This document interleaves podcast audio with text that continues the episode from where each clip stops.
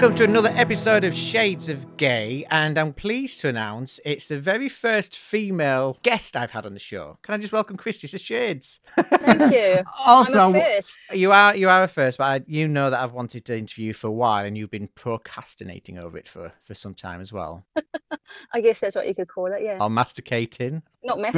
Yeah. I'm flattered that you think I've got a life to talk about. Well, well, I'll soon find out. If you uh, want to comment and, and if you like Christy, let us know. It's interesting. You are. Int- I find you very interesting. I think that's why we're friends. Yeah. Oh, yes. And also because we like each other. Well, yeah, but I wouldn't. I wouldn't like you if I didn't find you interesting. Yeah. Oh, good. Yeah. Would I, I'm Right. no. Well, I do. I do like people that aren't interesting, but I just don't hang out with them much. But uh, are they friends then? I suppose they're just acquaintances. In case you're wondering why uh, why Christy sounds a little bit far away, where are you uh, talking from right now? in Wellington, New Zealand, and Wow. um, at the very moment I'm sitting in my car. I didn't want to do it in my family home because you'd be hearing lots of people walking around. Oh, I could have said hi to your mother.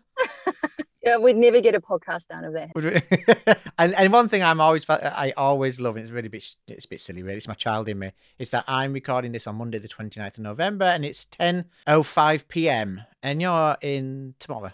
It's it's Tuesday where you are. Uh, yes, and it's 11:05 a.m. It's weird. That's really weird. I want your lotto numbers and I'll play. Christy, let's let's take you back to one of your earliest memories because as people know that listen to this podcast, we have got like this. It's a, a linear uh, timeline of the events that have happened in your life and stuff that make you who you are. So, what what can you say was your earliest memory that you have? Well, the very earliest memory is, um, and I don't know why I remember this, but I was about two and I was walking with my mum going to what we call the dairy corner store or something. And um, I, I was just walking with my nappy on and, and underneath my pants. And I remember thinking, oh, I've just pooed myself. Of course, I couldn't really say much. So I was just holding my mum's hand and thinking, oh, yeah, I've pooed myself. I'm walking along and, in, in that. And that's my first memory. And you don't remember anything around that, like what your mother did to you, or uh, slowly peeling that nappy off, showing your bare ass.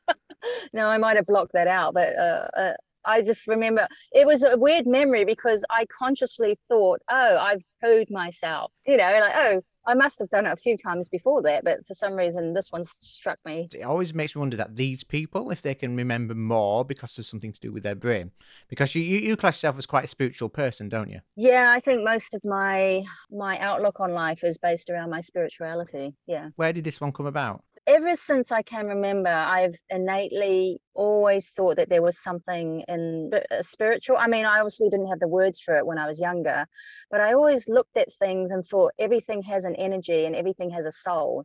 But I didn't know what that was. I was just personality in them all. And, you know, every inanimate object, every living object, everything. And then as I got a little bit older, I started asking in my head if I could see anything. Can I see something? And I think I always believed in a higher energy as well, a higher force. Um, but I was, my parents were never religious. They never, I never went to church. I never got forced into believing anything. They just kind of left me to my own devices. So that's kind of, you know, unusual, I suppose, and that innately I was getting these these feelings of something bigger in the universe. And um, I remember just saying, around about the age of six or seven, I want to see something. And I, I, I, I, guess I'm paraphrasing. I'm not quite sure what I actually said, but I remember physically saying, I want to see something. And unfortunately, I saw something that wasn't um, very, very nice. I suppose I should have specified that I wanted to see something nice. But I think what happens as a spiritual um, uh, perspective is that I opened up my energy and I didn't have any way of controlling it because I was only about six or seven. And so that usually means that a lot of a lot of different energies can come through whether they be dark or, or, or light. And unfortunately, I, I attracted something dark and I ended up seeing um, something in my doorway of the bedroom. I was up I was up on a bunk bed. My brother was below, fast asleep. He's he's younger than me. And I remember just waking up and just immediately looking down at the doorway and seeing like a, a black three-dimensional solid figure of a of a dog sitting on its haunches, you know, like just sitting there. And there, it was there was no features. It was completely black, and it kind of looked like a Doberman. And I just remember just remember feeling utter terror. It wasn't a good thing. It wasn't a nice happy ghost coming to say hello.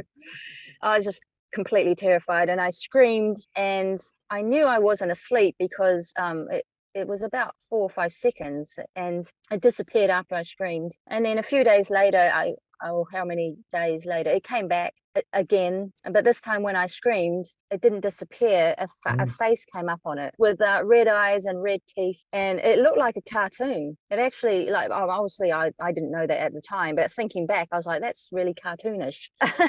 but um, I now know, having studied a lot of the supernatural and, you know, dark entities and all sorts, that's their way of scaring children because mm they they know you're a child and that's enough to scare you so um, that came up on its face and um, I screamed again and it didn't disappear. And but instead, my dad came out of the bedroom across from me and walked straight past it. No. And it still didn't. It still didn't disappear. And then he turned on the hallway light, and then that's when it disappeared. And that's how I know I wasn't dreaming. I saw all of that with my own eyes, and I was like, no, it was there. And so from that moment onwards, from the age of six or seven, I was like, what the hell was that? And I just started studying um, everything to do with, first of all, the supernatural, ghosts, poltergeists, um, horror. But then gradually it would be like, well, if there's ghosts, there must be there must be life after death. And then mm. I would mm. find out about the soul, and then I would find out about mediums. And then from it's like a rabbit hole. Yeah i went down a massive million a million rabbit holes and mm-hmm. it, it led to where i am today and um, my spiritual outlook today is still growing. But there's definitely a million rabbit holes to go down and some of it's pretty weird. Did you tell your parents? Or your dad came running through and wanted to know why you were screaming. Did you tell them that story? I can't remember what i said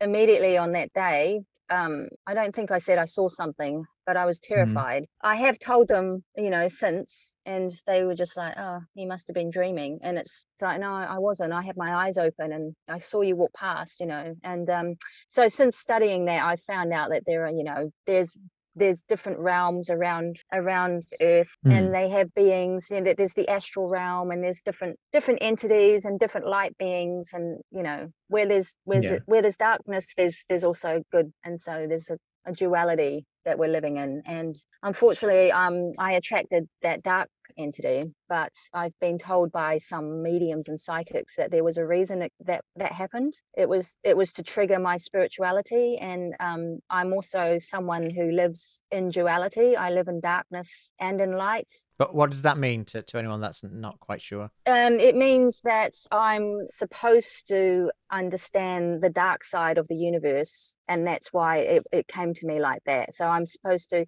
So I'm writing horrors at the moment. I'm a screenwriter, and I'm really I love writing horrors, but um, you know, uh, I've been told that this is my way of understanding dark energy and and transferring it back out into um, our reality now, the earth, so mm. that other people can take from it what they will. Hopefully, I'll get some of my horrors made, but yeah. um, a lot of people don't think that you should look at the dark side of the universe. Um, I'm not saying I'm like completely a Satanist or anything. I'm just saying there's a there's a dark side of the universe, and and a lot of people say, oh, don't look at that because otherwise, you know, you'll be attracting negativity, and you should be more positive um, it's actually not how spirituality works. You have to look at what we call the shadow, and mm. you have to do shadow. You have to do shadow work, and that means looking mm. at the dark side of the universe as well, so that you can understand it and then learn from it. And then that's yeah. how you get to be in positivity because you've done all this work on your dark side. That came to me because I was supposed to understand my shadow self. But when you said that, when somebody told you it had to be a demon that came to visit you to like kind of trigger your spirituality,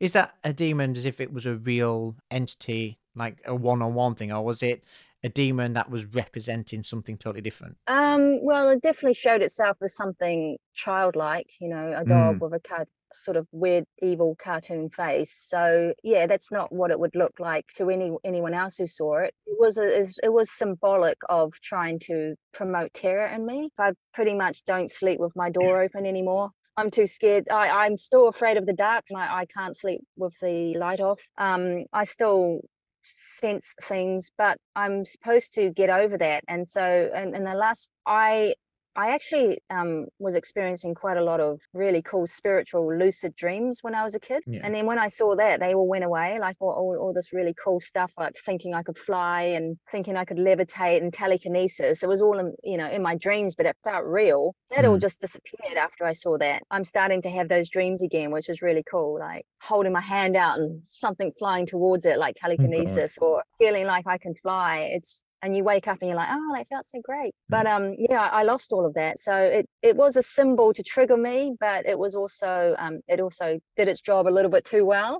I got a little bit too trau- traumatized by it. Do you think that something like that can be dangerous? Can it can it affect people physically, or is it just you know- Yes, I mean, if I hadn't uh, done the work to try and figure out what this was and why it came, I would have probably just stayed in my trauma in my Yeah. mind and gone, "Well, what the hell was that?" And then that trauma ends up um, physically affecting you. So you might end up feeling sick or getting depressed or uh, feeling like there's a negative attachment to you. And you, because you're not doing the work to understand it, you just go through your life Yeah. physically and, and mentally ill. So yeah, it can definitely do that. And and there's ways to obviously stop seeing those things and stop getting that side of of um duality, darkness as opposed to light.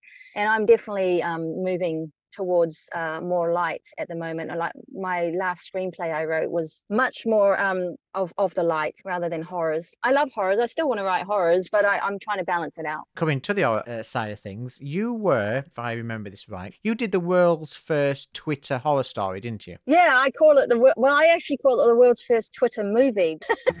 Sounds bigger, doesn't it? No, it, is, it was big. I remember the time you was on primetime news. Oh, was on BBC, wasn't I? Yeah. Yeah, I was quite proud of myself for that. Um, that was uh, yeah, that was actually called a transmedia project. So um, transmedia is when you do multimedia through and you try and get people to follow a story through different levels of media. And um, Twitter was going at the time. It was it wasn't that new actually. I I still came into it late, but no one had ever tried to put put something over their tweets as if it was a story. I think the only Hmm. thing anyone had done at that time was tweet Shakespeare. Yeah. It's like, oh well, that's you know, that's not that great. But so I came up with this idea of I I want to produce something reasonably cheap, um, and I want to get it out to an audience. And I just thought, I can't believe no one's using Twitter and other social media at the moment to push a sort of a movie through it. So I came up with a fake character called Karen Barley, and she um I she was tweeting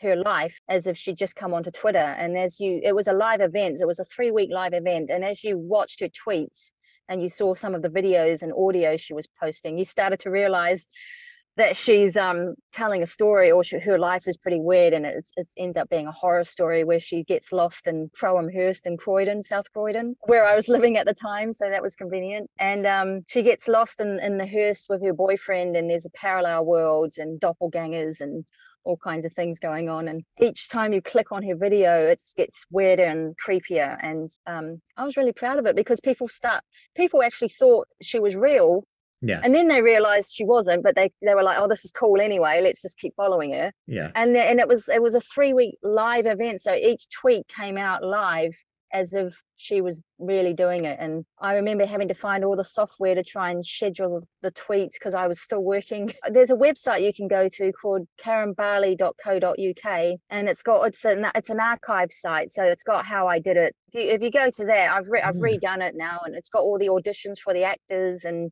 um it's got the script it's got the the tweets as they as they happened and all the Uh-huh. videos are still there and all the equipment i used and yeah it was i'm still really proud of it and some people around the world who study media i still sometimes get people emailing me going hey we're studying transmedia and um, we just want to ask you about your project I mean, that's fantastic. I, I remember it being phenomenal when, when it first came out. And I remember thinking, God, what is going through your mind at the time doing this? I know. I think I was, um, well, like I said, I, have always liked horror. So I was reading a lot of horror and I wanted my screenplays to be horror. Um, and I also knew that horror is the most commercial thing you can make. You know, a lot of Hmm. producers will come to writers because they think horror will make money. So I, I started out consciously making horror, but I love I love it. And at that time, I was living by myself, and I was just like, oh my god, this is going to be such a hard project to do. I think I only had about a handful of people helping me, and um, but yeah, I, I managed to pull it off, and I'm really proud of it. So just just be uh, before we continue on this one, do you want to give out your social medias if people are listening and want to see what you look like, or No, I can do that. I'm I'm I'm a writer. I'm trying to promote myself. Well, uh, yeah. So my website is uh, christybarnett.com and that's got all my uh, screenwriting um, work on it. I've obviously got like a little Facebook page called Christy Barnett Screenwriter that you can follow. It's a bit more like a blog. And I'm also on Instagram, Christy Barnett underscore screenwriter. So Fabulous. So just going back, you, you were talking about you, you did this when you was in London, but there's a, a bit of a time before you actually moved to London. So I ended up uh, leaving college with not that many good grades. I was pretty average, and some of my grades were pretty below average. But I I didn't really know what I wanted to do. I I knew I was creative, and I knew I loved music at the time. I still do. So I thought, oh, I know, I'll be a I'll be a radio announcer. As you do. As you do. You know, I'm 16. Oh, yeah, I'll be a radio announcer. So I found out that there's a radio course that started up in, in Wellington. It was one of the first um it's still going, but I was I was the first intake and Mm. I I did that for about 4 months full time and learned how to do everything to do with radio like you know mixing old discs and um the old reel to reel tapes cutting it Wow. together and he wanted to teach us the old school stuff as well as Yeah. the, the the modern day stuff so and then after that i became a radio announcer for a a, a, a station in wellington that was called kicks fm it was a classic rock station. So, um, but i was i was doing it as volunteer. I didn't get paid. And that's when i found out that i sound like a 10 year old um, on on recordings. So you're probably thinking that now. I sound like a child. Bart, Bart Simpson. yeah maybe not.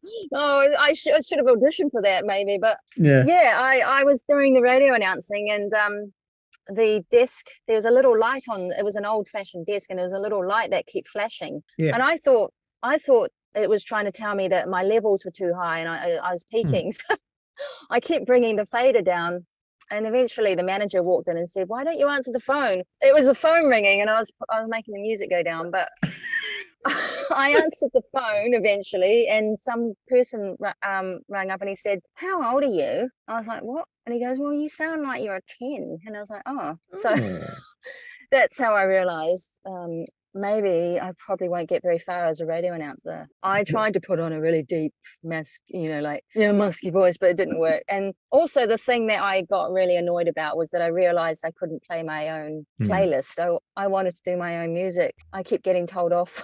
That I wasn't playing the playlist and eventually and also I couldn't tell the time I was really um I've got a bit of a well, I think I've got dyscalculia, but it's not um, diagnosed. But it's when you can't, you don't do well with numbers. And um, I, I found it hard telling the time on an analog clock. So as a radio announcer, that's some of your part of your job is to tell the time. Every time the song finished, I'd sort of look up at the wall and go, and the time is, and then you could hear me going five. and I was like, oh my god.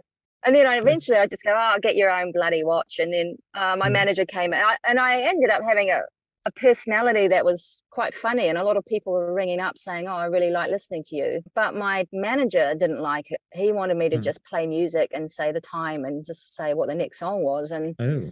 so i got pretty disillusioned from that and ended up Yeah. leaving that's my life i end up getting disillusioned pretty quick and i found out why recently actually i've been Yeah. told that i've got i've got adhd so that's one of the things is just that you sort of give up really quickly um, but I ended up going from that to film school um, and learning for one year everything to do with television and film. Like in one year, it was pretty intense, Well, everything. pretty much. Yeah. And then you had to tr- try and um, pick what subject you wanted to specialize in. I ended up picking camera operating. I actually wanted to be more like a writer or director, but um, I, I didn't think I was going to make any money. so I thought I'd better Yeah. pick something where I could make money, uh, which was a bit stupid. I mean, I should have just done whatever, but I Yeah. ended up being I left I left film school and I ended up working as a camera operator in sports and yay I filmed lawn bowls and you know Lawn bowls. That's Oh, we filmed so much lawn bowls. What, what do you call it in the UK? Is it called lawn bowls? Yeah, where you've got uh, six, 70 year old people with them balls and they've got to hit a little ball on a green grass. yeah. Yeah. Lawn bowls. We actually we filmed that and uh, we tried to make it exciting. But um, Did you have to learn to be a paramedic as well, just in case one of them has a heart attack? Or stroke. yeah, you would think. Uh, um, I was in in charge of the defibrillator. We did that, and then me and my friend who went to film school with me were like, "Let's go to London. Let's go to the UK, and we'll make money there because we're not making money doing lawn bowls. We'll we'll go and get into the film industry over in London." And I ended up working in shopping TV. Which is where we met. What made you choose London out of everywhere? Well, I have a uh, I have a British passport, so my father's Welsh, and I knew that I could Mm. um spend time there as long as I wanted with my passport. So it was the easiest option. Probably not. No. Well, I think I yeah, maybe. still got a. I've still got my British passport, but Yeah, it's, it's all right. Pretty, Priti Patel's letting anyone in, so just come when you want. silly, silly me. I was like, oh yeah, I'll just save up like oh three thousand New Zealand dollars. Oh, New gosh. Zealand dollars that comes to about a thousand pounds. Ouch. maybe maybe 1500 pounds and i was like yay yeah that'll be enough i'll get a job quickly and then it, we got there and um, most of that went on our first flat you know the, the first month and then, then the four weeks deposit or bond you call it and i was like oh there, there goes my money so i i ended up having to um quickly get a temping you know just be being a temp and then Yeah. my friend uh, was a lot luckier than, than me i think she she had a really good cv even though technically we had the same stuff on it Yeah. hers must look hers must have looked better because she always she she got um a job at bid tv Oh. and i was like oh well i'm gonna try so i put my cv in and they said no Yeah. And i was like what and i remember just constantly saying well hold on you just employed my friend we've got exactly the same skills yeah. my CV's got the same thing on it. And then I just kept badgering the the manager at the time. Um, and then he finally gave in. He said, "I like your tenacity. Come in for an interview." And then Oh. I, I got a job. Sometimes Yeah. I think, why was it that hard? Maybe I wasn't supposed to get that job, and I caused myself Yeah. a whole lot of grief. Maybe she had a different font. Maybe she had Helvetica. Did you have Arial? Yeah, damn it! I chose liberate. I chose liberation serif. Did you ever ask him why? Um, I think I must have asked why. Yeah, I definitely said why didn't I get it because my friends, my friends got the same CV, but um, I can't remember what he said. I, I think it had something to do with the positions. He's got a lot of people applying, and but in the end, he ended up asking me to come in, and I got a job. Everyone, everyone in TV was um, they swore. Everyone swore. Everyone, most people were either um, gay or bisexual, like fifty percent. That was like most of the um, the people at Bid TV. I, I reckon at least fifty percent were were gay or bisexual. I wish someone had told me. Well, maybe I'm just saying that because when I came from New Zealand, I was very sheltered from that, and I didn't Yeah. see, I didn't hang out in, in any of those groups. And then I got to London, and suddenly it was just there, and uh, it was just, uh, it was just fine, you know. Sorry, what was New Zealand like in regards to LGBT? Well, I I just didn't really have any experience of it. I don't think it was closed-minded. I think it was just like, oh, if, if that's not something that's in your sphere, Yeah. it just it's not in your face, you know, and, and you don't you don't think about it. Um, but I I think New Zealand is supposed to be considered quite liberal with the LGBT community nowadays. And I remember when I was a kid, when I was about six, one of my best friends was uh he was Was it? definitely gay. He, was was definitely gay? gay. Well, I was gonna I, I was gonna say I think he's actually um transgender now, but I, I'm not Right. sure. Um but he was yeah, he was definitely gay and you know nobody cared you know he hung out with all Mhm. the girls and he you know he was fine and we didn't care so i guess because i didn't care it wasn't sort of like something that and that's kind of my whole way of looking at my sexuality i actually don't care that much about my sexuality Yeah, 'cause what, what is it that you identify yourself as? well i'm bisexual How did your family take that? Um, I don't really officially said anything. Um, I think what happened was when I was doing the uh, Tinder dating, um, I went on Tinder, started up a profile, and obviously I thought, well, I'll just say that I'm bisexual. And I completely forgot that Wellington's a pretty small city, and my brother was on Tinder, and I think what happened is that he saw my profile come Oh. up, and I'm not sure if this is true or not, but I think Yeah. this is what happened. And because uh, a few days later, I came in and he gave me this sneaky look, and he was like, "Oh, I saw you on Tinder," and I was like, and I didn't think anything about it, and I was like, "Oh, right, yeah, okay, cool. I hope you didn't swipe right." and then um, and then and then I thought, "Oh no, that means he, he would have seen." I've said bisexual. So I was like, oh, I didn't say anything. And then um, uh, my mum started posting things on Facebook on her wall, just really odd things like a, a, video of a, of a boy coming out to his mum. And then, you know, a few things like that were coming out on her on, on the wall. And then she said things like, oh, this is so beautiful. I love my children no matter what. and I'm like, oh, I think she's trying to say that she knows. Yeah. But I, I didn't say anything, so I, I just like kept it quiet. And then eventually she said, "Oh, are you are you trying to date? Are you dating anyone?" And I was like, "No, no, no, not really. It's not really going very well." And then she kind of half-heartedly went, "Oh, well, maybe you should try girls." And I went, "Oh, well, I have." and then she went, "Oh right," and, I, and then and then I said, "Yeah, that didn't go too well either." So I've kind of given up, and then that was it.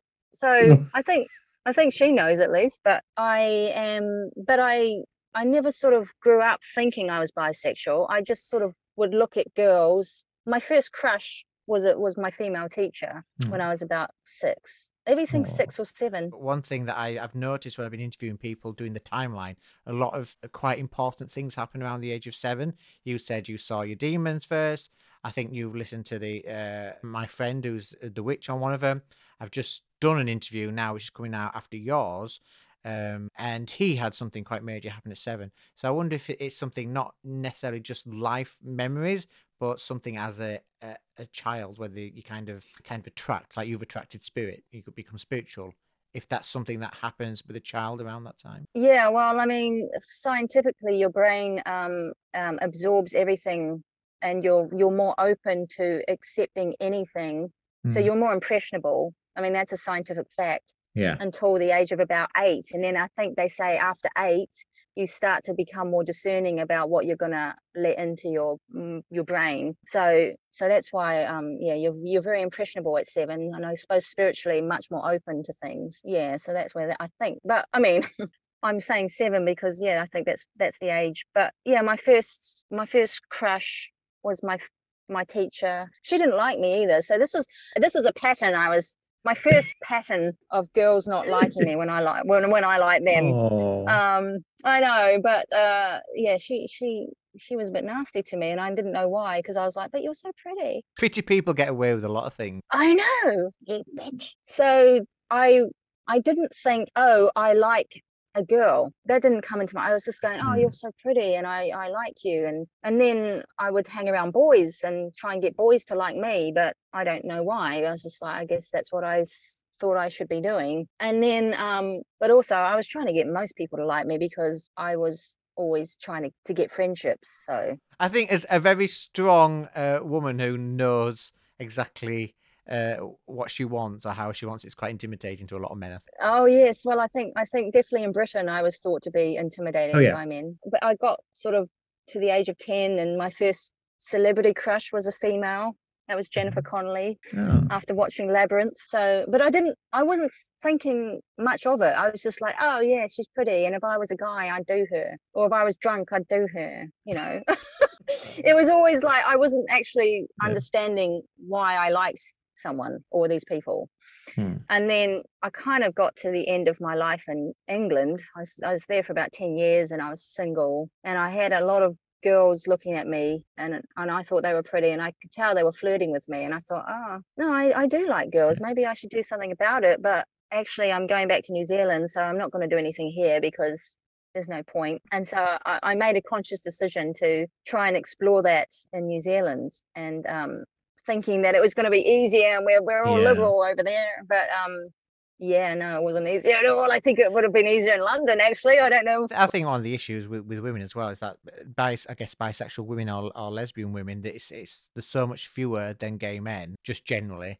So going to a very small place, I don't know how big Wellington is on New Zealand, but going to a smaller place, there's probably a lot, lot fewer women, then a lot more fewer women that either you like, they like you, or you know, mutual thing. So you, you had a few, you, you had a few issues going back to New Zealand, didn't you, with with um, navigating around the gay scene there? Yeah, well, I didn't even do anything in the first few years I got back. I, in fact, I was very antisocial because I I'd gone through my life going up and down with depressive episodes, and I think I just I was just coming out of one uh, when I left uh, London. I was really depressed at the time I was leaving. I, I didn't really want to leave London, but I ran out of money. As you know, you Yeah. came to the court with me. I, I declared myself bankrupt Oh gosh, yeah, I remember that. Yeah. and I um I was going through financial difficulties. I wasn't getting any jobs, and my flat was expensive, and uh, I was just really depressed. I was literally having a depressive episode, and I was seeing GPs and psychiatrists, and they were trying to help. And mm-hmm. eventually, spiritually, coming back to my spirituality, I realized that I don't think I'm supposed to be in England. Um, too many things are going wrong. And when that happens, it's usually, uh, from my point of view, it's my spirit guides are trying to say, you are, you're kind of on the wrong path and you should be, you're not meant to be here. Mm. And my, my parents were like, well, come back. You don't sound very happy. So I came back to New Zealand and um, within the first two or three years, I didn't really socialize. I only had I, maybe two or three friends from you know earlier on and i didn't know the film industry. I was trying to like navigate a whole lot of different things. So the last thing on my mind was like oh i'll go out and get a girl. Yeah so i just stayed away and just hung out with my family for a few years and my little niece who was a baby um i think i was meant to sort of be there for her and my family and then I don't know, I, I don't know what the trigger was, but eventually I just decided to, I, I decided I had been too antisocial and I wasn't going to get anywhere if I didn't go out. So I said to a male friend at the time that I, I'm also into girls and I'd like to Mm. explore that side of things. And he said he would be my wingman and, uh, and that's like, I don't think he understood what a wingman was because he kept pretty much trying to go out with the girls that I was trying to go out with. Well, that's not a wingman. yeah, no, That's just an ass. exactly. So um, that was my first unfor- unfortunate encounter with me trying to get anywhere in that scene was just realizing that if you're bisexual, um, you're going to have competition with other. If you if you're bisexual going for bisexual woman, you're going to have competition. You know, the woman yeah. will also like the men. And I came to the conclusion that cock always wins, but with bisexual women, uh, well, I mean that's me being cynical that's pretty much my my experience is that these girls who think they like girls and want to explore that if a man comes along they will pretty much just push you aside. And it's just like well no wonder bisexuality is has got a bad rap. Do you think the girls do this because of it's easier to go for the man because it's what they would see more accepting, or do you think, like you just said, they're maybe not quite as bisexual? Do you think? They're maybe just I think it's just a, com- a combination of all of that. Yeah, I mean, uh, it depends. Obviously, I was picking um, or, or falling for women who are not um, very confident in their own sexuality. So yeah, they would be like, "Oh, this is more. Perhaps this is more accepted, and I don't want to be seen with this girl." But also, um, just everything you said, really. I, I think I should have tried to find someone who was really confident in Yeah. what they were projecting, and that was my mistake because I was just really attracted to the fir- the first two girls that I liked. So I think because you've had a, a, a bad experience with those straight away for whatever reason, then that kind of it kind of knocks you down straight away to try and think, well, you know, what's the point? Or is anyone out there? Or my only reference point to anything like this, so it's bad. yeah and that was a shame and and i was thinking that you know like people were saying you know don't don't give up and and then wellington is small so i uh, what i was seeing was that there was a, a lot of um people from you know 19 year olds and up to 25 year olds who were already with someone these girls like there is a big um scene you know i, I- I could i could go into Yeah. quite a lot of gay friendly bars and see lots of girls together and i'd be like oh well how Mm. did you meet you know how did how are you guys getting together and um so but I, I think they're doing it at university and at school. It's just like i kind of missed my, my boat a little bit. And um yeah so there, there's that feeling as well especially when you're in a smaller town a city. And then but i was thinking okay keep trying. And i i i tried diff- different attempts you know different types of people. I realized that going to bars is not the way to do it because everyone is so flaky there everyone. Yeah. and then i tried the i tried dating apps Mm. and i would get people who looked genuine and but then they would not you know they'd they don't they'd stand me up mainly uh, the woman they wouldn't it's like they were too scared and i thought Yeah. they were being real and so I just give up on that as well. And um, yeah, there's one. There was one person that I thought might might be nice to meet, but we never managed to do it because she she ended up getting quite ill. But um, so we, we've ended up being friends like online, just chatting to each other. But um, as I normally do, I just sort of pull back again, and I'm like, oh, I don't care anymore. I just want to be single what am I looking for anyway? I, I don't like living with Yeah. people. Where, where where's your mind frame now in, in regards to sexuality and, and, and what you want in regards to this? Yeah, well, I'm at, I'm at that point um, where I'm uh, my spirituality is kind of taken over Mhm. again, and um, there's a lot of things that I'm going through that I think the world is going through spiritually. It's a lot more important than me trying to be Mm. in a relationship. So, you know, I the only time I ever feel like I want to be with someone now is if I'm uh, on holiday on a beach and you see Yeah. couples together, and I'm like, oh, that would be nice. But most of the time, I'm quite happy being single. Other than the expense of it, it's bloody expensive being single. Say, oh god, dear, did you think that? I think it's expensive being in a relationship. if you try if you try and go on holiday, they charge you for single supplements. You want your own room? No. Um, Yeah. I've got to pay for my own food. If I want to be in a flat by myself, that's more expensive. Yeah. Well, at least you're not paying for someone else. You know, like when you go out for dinner. No, you got, I'll buy your first drink or I'll go and we'll buy your meal. Grass is never greener. That's right. But I'm I'm quite Mm. I'm quite happy now. I I know I know that I'm bisexual because I have Yeah. looked at other women. Like for a while there, I was like, "Am I? Or was it just that? Was it just those couple Mhm. of girls?" But then, no, I I recently, probably in the last six months, there was another person that I was immediately attracted to, and um, I thought, "Oh." And then tried to do something about it, and it didn't go my way. In fact, I just decided to be authentic eventually and say, oh, "I've got a big crush on you," and I knew, and I knew she was bi, uh, bi uh, she's uh, pansexual, and um, so I, I knew I was okay to say that, but she immediately just shut down and was just like, "Don't contact me." She could have just had a nice, decent conversation with you about, you know, where she, what she was feeling, but to, to ghost you like that, that's still not your fault. So you're just having a bad run of luck, aren't you? Maybe I'm not meant to be with anyone. I mean, spiritually, I have um, this feeling that I I'm not really supposed to be in a massive relationship. You know, I I don't really want to get I don't want to get married. There's too many um what we call karmic karmic debts, and I think I'm at a level of my soul journey where I don't need to attract all of that karma anymore. Yeah. And and also as well, there's a, there's a lot been going on in the world at the moment. I mean, we could talk about COVID. Was it just before that or during that you had a, quite a big of a health scare? Yeah, I feel like um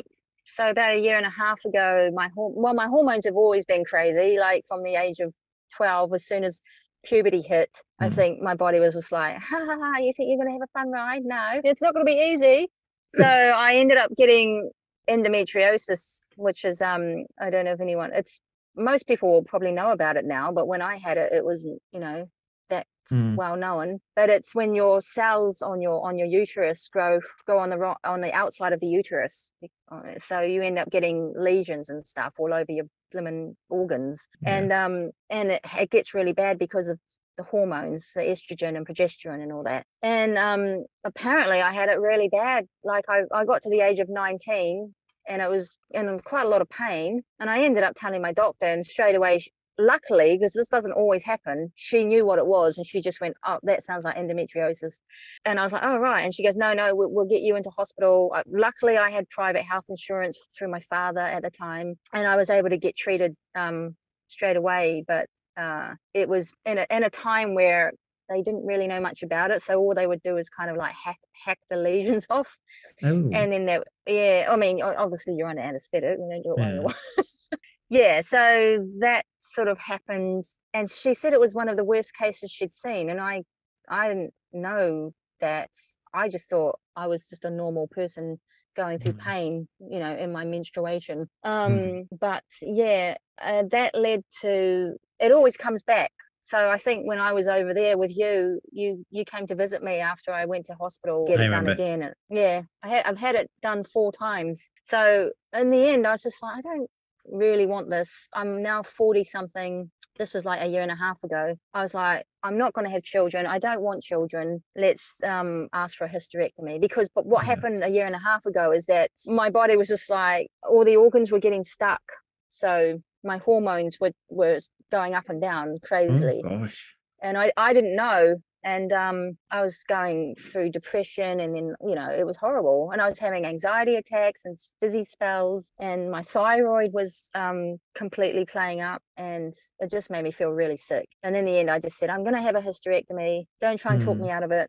I'm 40 something years old. I don't want kids. And um, I had private insurance again, so I managed to get one. But unfortunately, the hysterectomy went wrong. Before that happened, I had a sense something was going to go wrong. Um, I know hysterectomies are pretty, pretty uh, invasive, so things can go wrong. So I, it's not like I was preparing in that sense, but like spiritually, I felt like something was going to happen. Mm. Um, so I wrote a, a will. I've never written a will, and this time I thought, feel like something's not right. As soon as one of our lockdowns had finished, I travelled around the North Island because I was like, I just want to see, just want to see my country one more time. So yeah, and then sure enough, uh, unfortunately, there was a complication with my hysterectomy, and my bladder got ripped, but I didn't know. Yeah, and I ended up leaving hospital thinking I was fine, but ending ending up in massive pain, and uh, I ended up I ended up back in emergency, a different hospital. I got PTSD from that experience, but that was not actually from the pain, even though it was massive pain. It was from Yeah. the,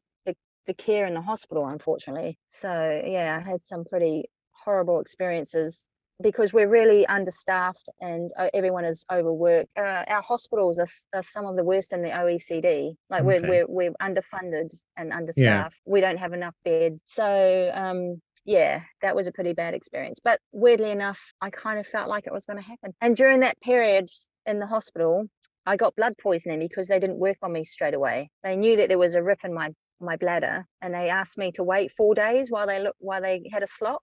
And I was like, well, what what happens to all the wee that's going Yeah. around my body? And they were like, oh, don't worry, it'll just flush out. You know, your body's pretty tolerant, and urine is sterile. And I'm like, Oh, I was like, yeah, but I'm pretty sure this is not good to have wee going around my body. But anyway, I actually physically, I remember saying to them, I don't know if I can last four days, but let's see. And during that four days, I got septicemia or whatever, blood Fuck. And I remember thinking, I'm fine. Like I can still talk to these people, but I know something's wrong because my energy is leaving. Mm. So I'm gonna I'm gonna actually not talk to them when they walk in the room. I'm I made a conscious decision to not say anything. So the nurse came in and she was, you know, bless her, she was checking my I had a by that point I had a catheter.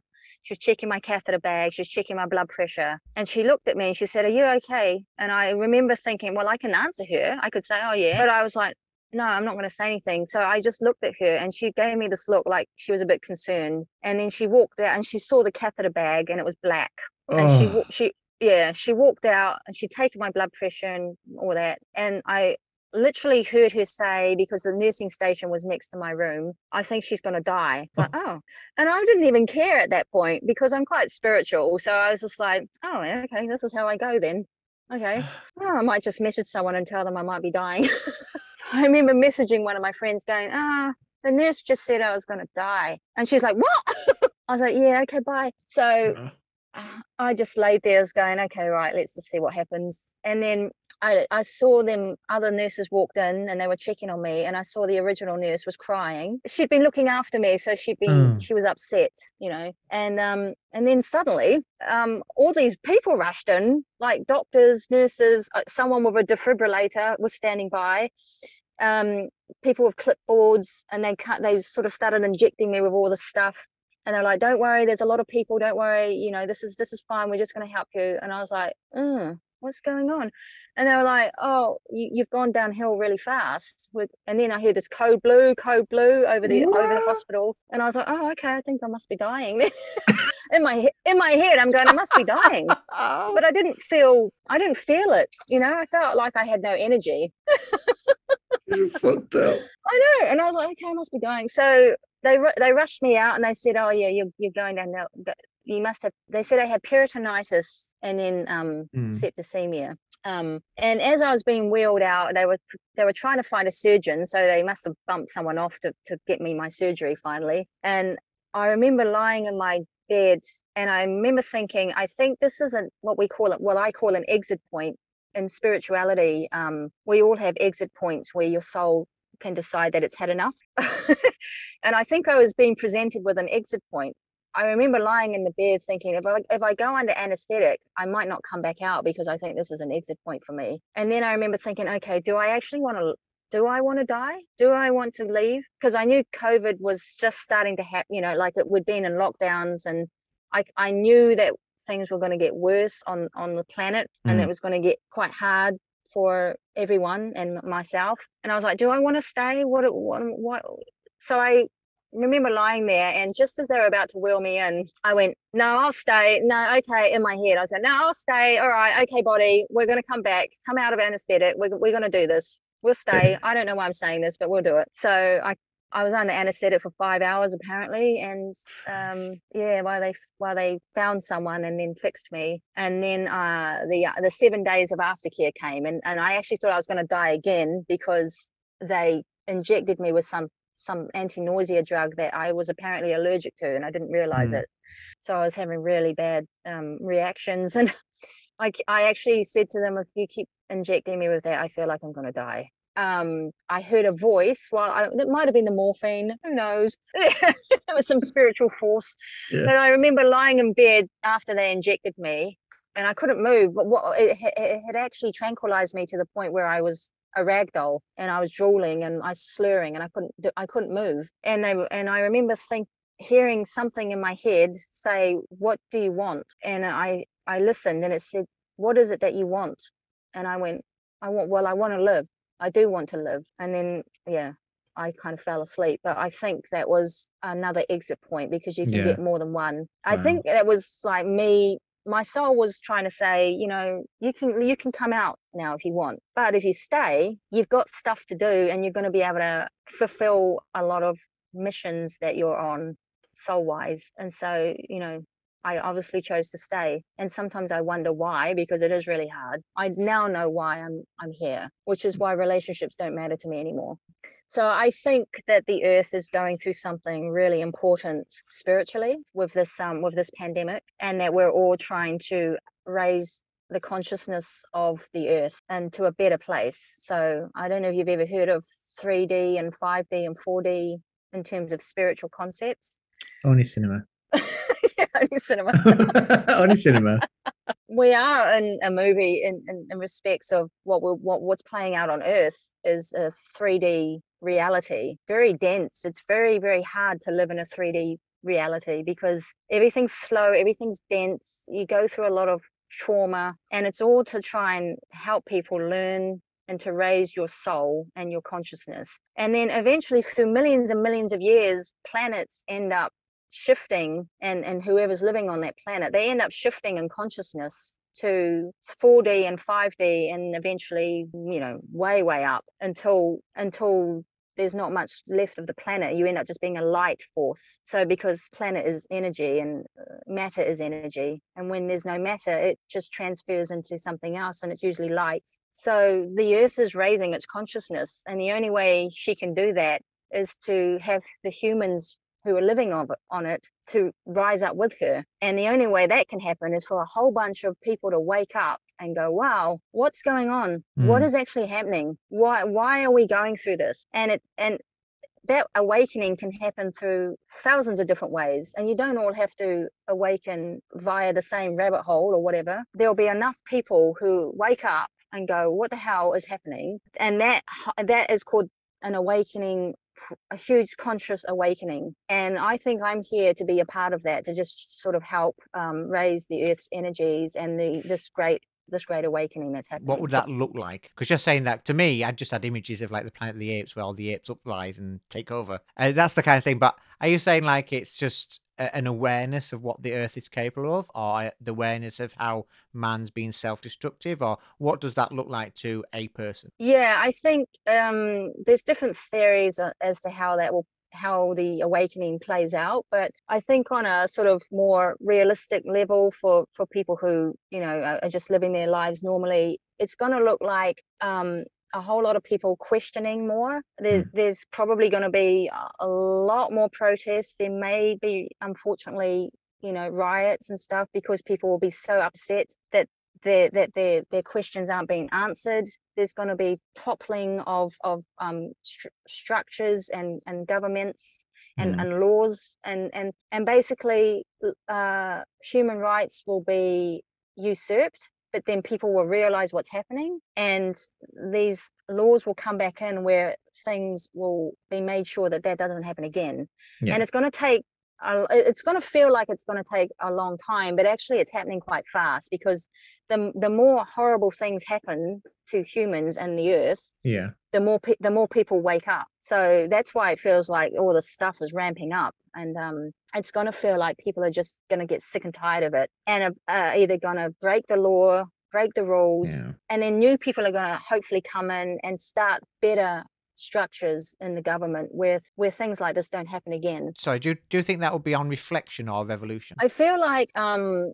probably an, an uprising is Yeah. is because um we're ramping up it's it's happening a little like too fast like all this stuff is just rolling on top of each other it's not like it doesn't seem to be as slow as reflective uh re- Mm. evolution it's like Yeah. there's something there's going to be a tipping point where where and you you're, you i'm actually seeing it on, on uh, alternative media at the moment you know obviously they're not going to show it on mainstream media Yeah. but I am seeing um people protesting and breaking into bill. I'm not I'm not suggesting this is the way to do it, but this is what I'm seeing is people are just getting so fed up that Yeah. um yeah, it's it feels like it's going to be more of a an an uprising, but it could but it will come from a, a lawful pers- perspective as well. Like there's going to be lawyers who are going to be working for people and trying to push things through the court so that, that this will stop. Um, and then and then obviously as years go by i mean this is this is going to finish we're not going to stay in this this mode forever you know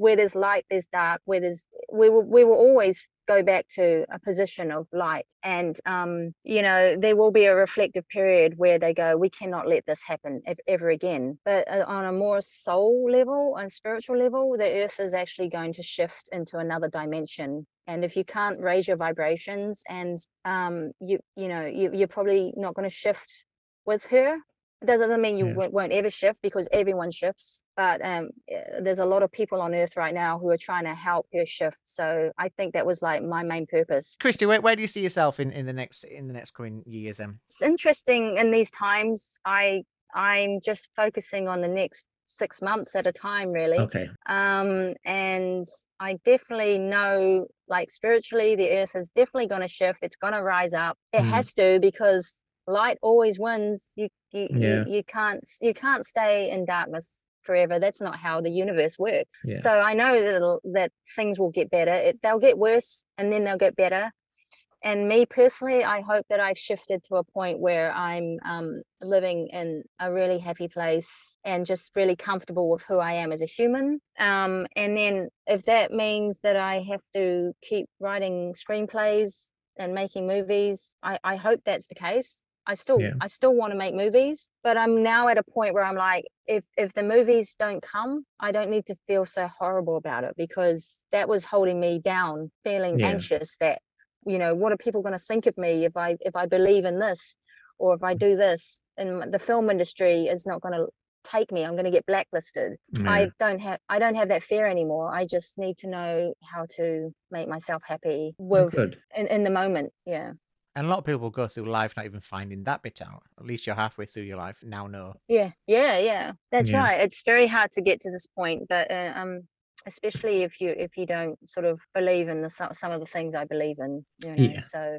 if you yeah, yeah, it's it's hard if you're not following the general norm of society, isn't it? Just to let everyone know again, if people want to come in and, uh, and talk to you a bit more about spiritualism or uh, what you've been talking about, um, can you give out all your socials again? Mm, Uh, well, yeah, my my main um, website is christybarnett.com, and there's a contact form on that.